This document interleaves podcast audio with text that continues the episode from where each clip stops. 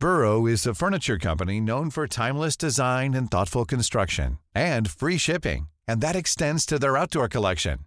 Their outdoor furniture is built to withstand the elements, featuring rust-proof stainless steel hardware, weather-ready teak, and quick-dry foam cushions.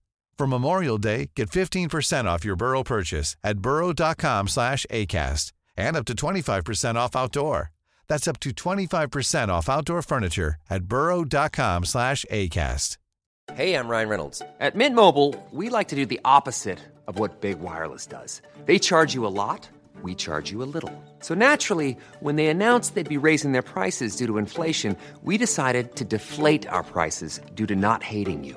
That's right. We're cutting the price of Mint Unlimited from $30 a month to just $15 a month. Give it a try at mintmobile.com slash switch. $45 upfront for three months plus taxes and fees. Promo rate for new customers for limited time. Unlimited more than 40 gigabytes per month. Slows. Full terms at mintmobile.com. Everyone knows therapy is great for solving problems, but getting therapy has its own problems too, like finding the right therapist, fitting into their schedule, and of course, the cost. Well, BetterHelp can solve those problems. It's totally online and built around your schedule. It's surprisingly affordable too. Connect with a credentialed therapist by phone, video, or online chat, all from the comfort of your home. Visit betterhelp.com to learn more and save 10% on your first month. That's BetterHelp, H E L P.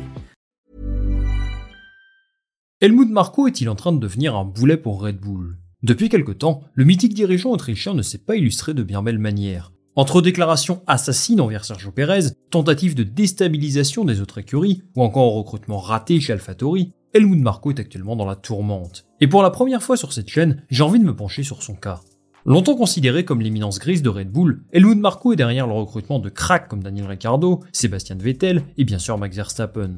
Aujourd'hui, son aura reste forte, mais son attitude peut apparaître comme néfaste, un nuage d'orage dans le ciel pourtant si bleu qui règne dans son écurie. Ce qui m'a profondément choqué ces dernières semaines, voire ces derniers mois, c'est le traitement qu'il réserve au deuxième pilote Red Bull, Sergio Perez, qui n'apporte absolument rien de bon à mon sens. Dans cette vidéo, j'ai envie de vous donner une opinion personnelle sur la situation entre ces deux-là, et je vais également vous expliquer pourquoi la place d'Helmut Marko en Formule 1 est peut-être menacée. Le mois dernier, vous avez été un petit peu plus de 50% à suivre mes vidéos sans être abonné. Alors si vous souhaitez m'aider à faire décoller le projet et à atteindre les 100 000 abonnés avant la fin de l'année, n'hésitez pas à appuyer sur le petit bouton s'abonner. On est parti. Tout d'abord, il convient de comprendre quelle est l'importance d'Helmut Marko chez Red Bull, parce que finalement, c'est plutôt flou. Il est dans le paddock, dans le garage, il répond aux médias, mais quel est son véritable rôle finalement?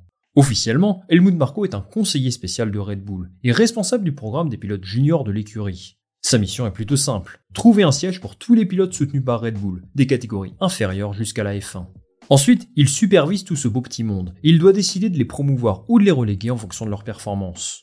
Il a un petit peu le rôle du décideur du conseil de classe. Il va te dire si tu redoubles une saison de plus en Formule 2, si tes notes sont suffisantes pour être promu chez Red Bull, ou si tu es tellement mauvais que tu dois dégager du programme. Ce qu'on peut dire à ce sujet, c'est que Marco est plutôt bon dans cette mission. Nombreux sont les jeunes pilotes Red Bull qui ont été promus chez Toro Rosso ou AlphaTauri, et son influence s'en fait encore ressentir sur la grille aujourd'hui.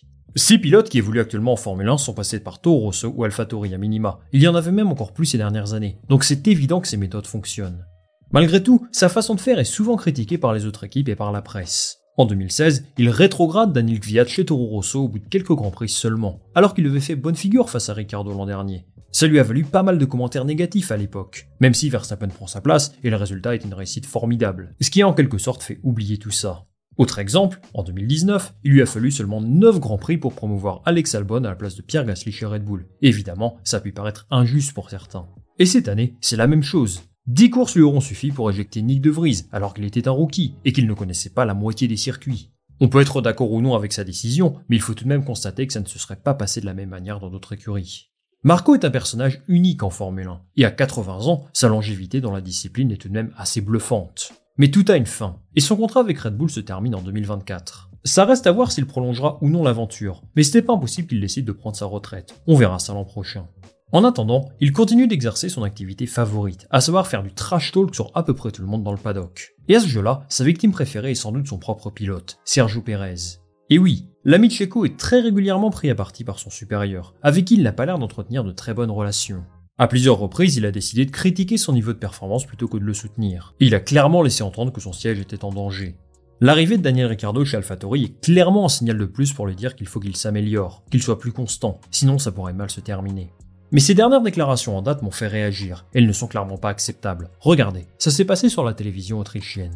Nous savons que Checo a des problèmes en qualification, qu'il a des fluctuations de forme. Il est sud-américain, il n'est tout simplement pas aussi concentré mentalement que Max Verstappen ou que Sébastien Vettel. Alors là, je trouve ces déclarations absolument honteuses.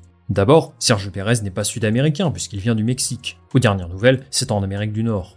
Clairement, c'est une insulte pour tous les Sud-Américains et pour les Mexicains. évidemment, c'est intolérable. Je rappelle que c'est un continent qui a produit quand même pas mal de champions du monde, c'est Knife Joe par exemple, et c'est évidemment une insulte à leur mémoire.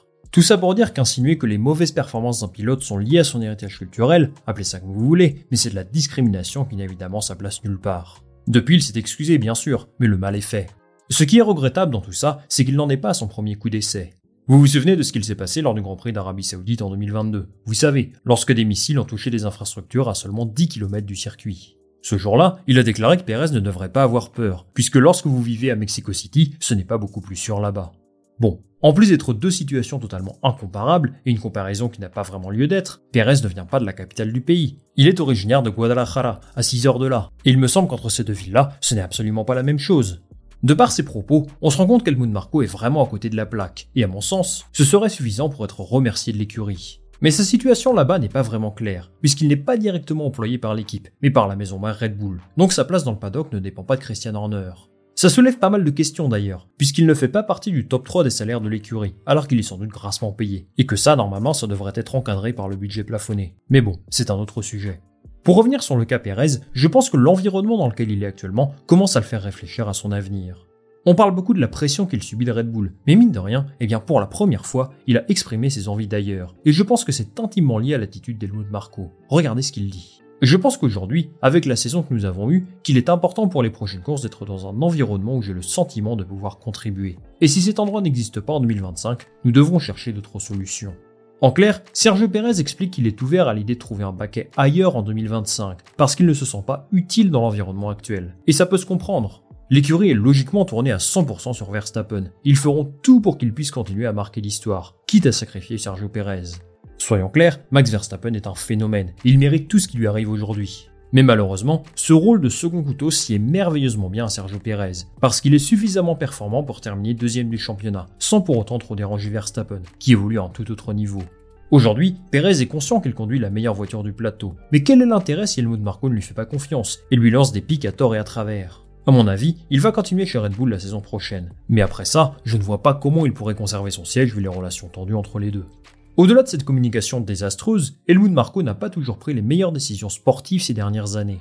J'aimerais revenir sur le cas de Vries, parce que c'est une erreur de casting qui n'aura absolument jamais dû se produire. Marco l'a recruté dans un seul but, qu'il remplace Pierre Gasly, et qu'il devienne le leader de l'équipe. À mon avis, ce n'était pas du tout le bon choix. Malgré son âge, De Vries reste un rookie, et les attentes autour de lui étaient tout simplement trop hautes par rapport à son réel potentiel. D'ailleurs, Marco a révélé que Christian Horner n'était pas d'accord avec lui sur ce choix, et visiblement, il a eu raison. Au bout de 4 ou 5 courses, des rumeurs circulaient déjà sur un renvoi de De Vries, et c'est un cruel aveu d'échec. Peut-être aurait-il été plus sage de promouvoir Liam Lawson directement et de le placer à côté du Tsunoda, qui en est quand même à sa troisième saison dans l'équipe. En théorie, il doit être capable de prendre le contrôle, mais mood Marco n'a pas vraiment l'air de croire en lui. Le résultat, c'est qu'AlphaTauri a roulé avec plus de pilotes qui n'ont de points.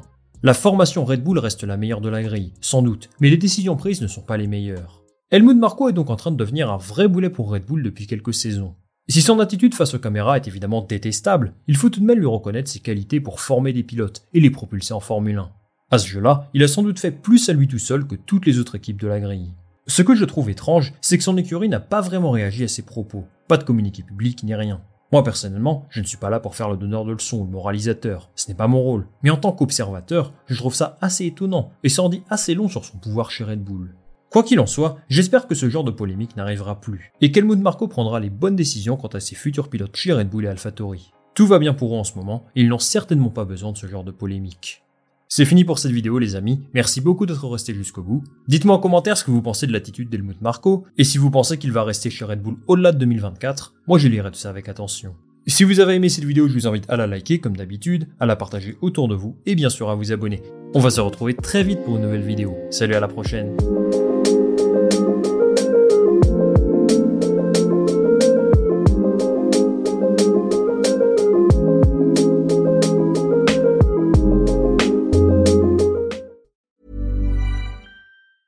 Planning for your next trip?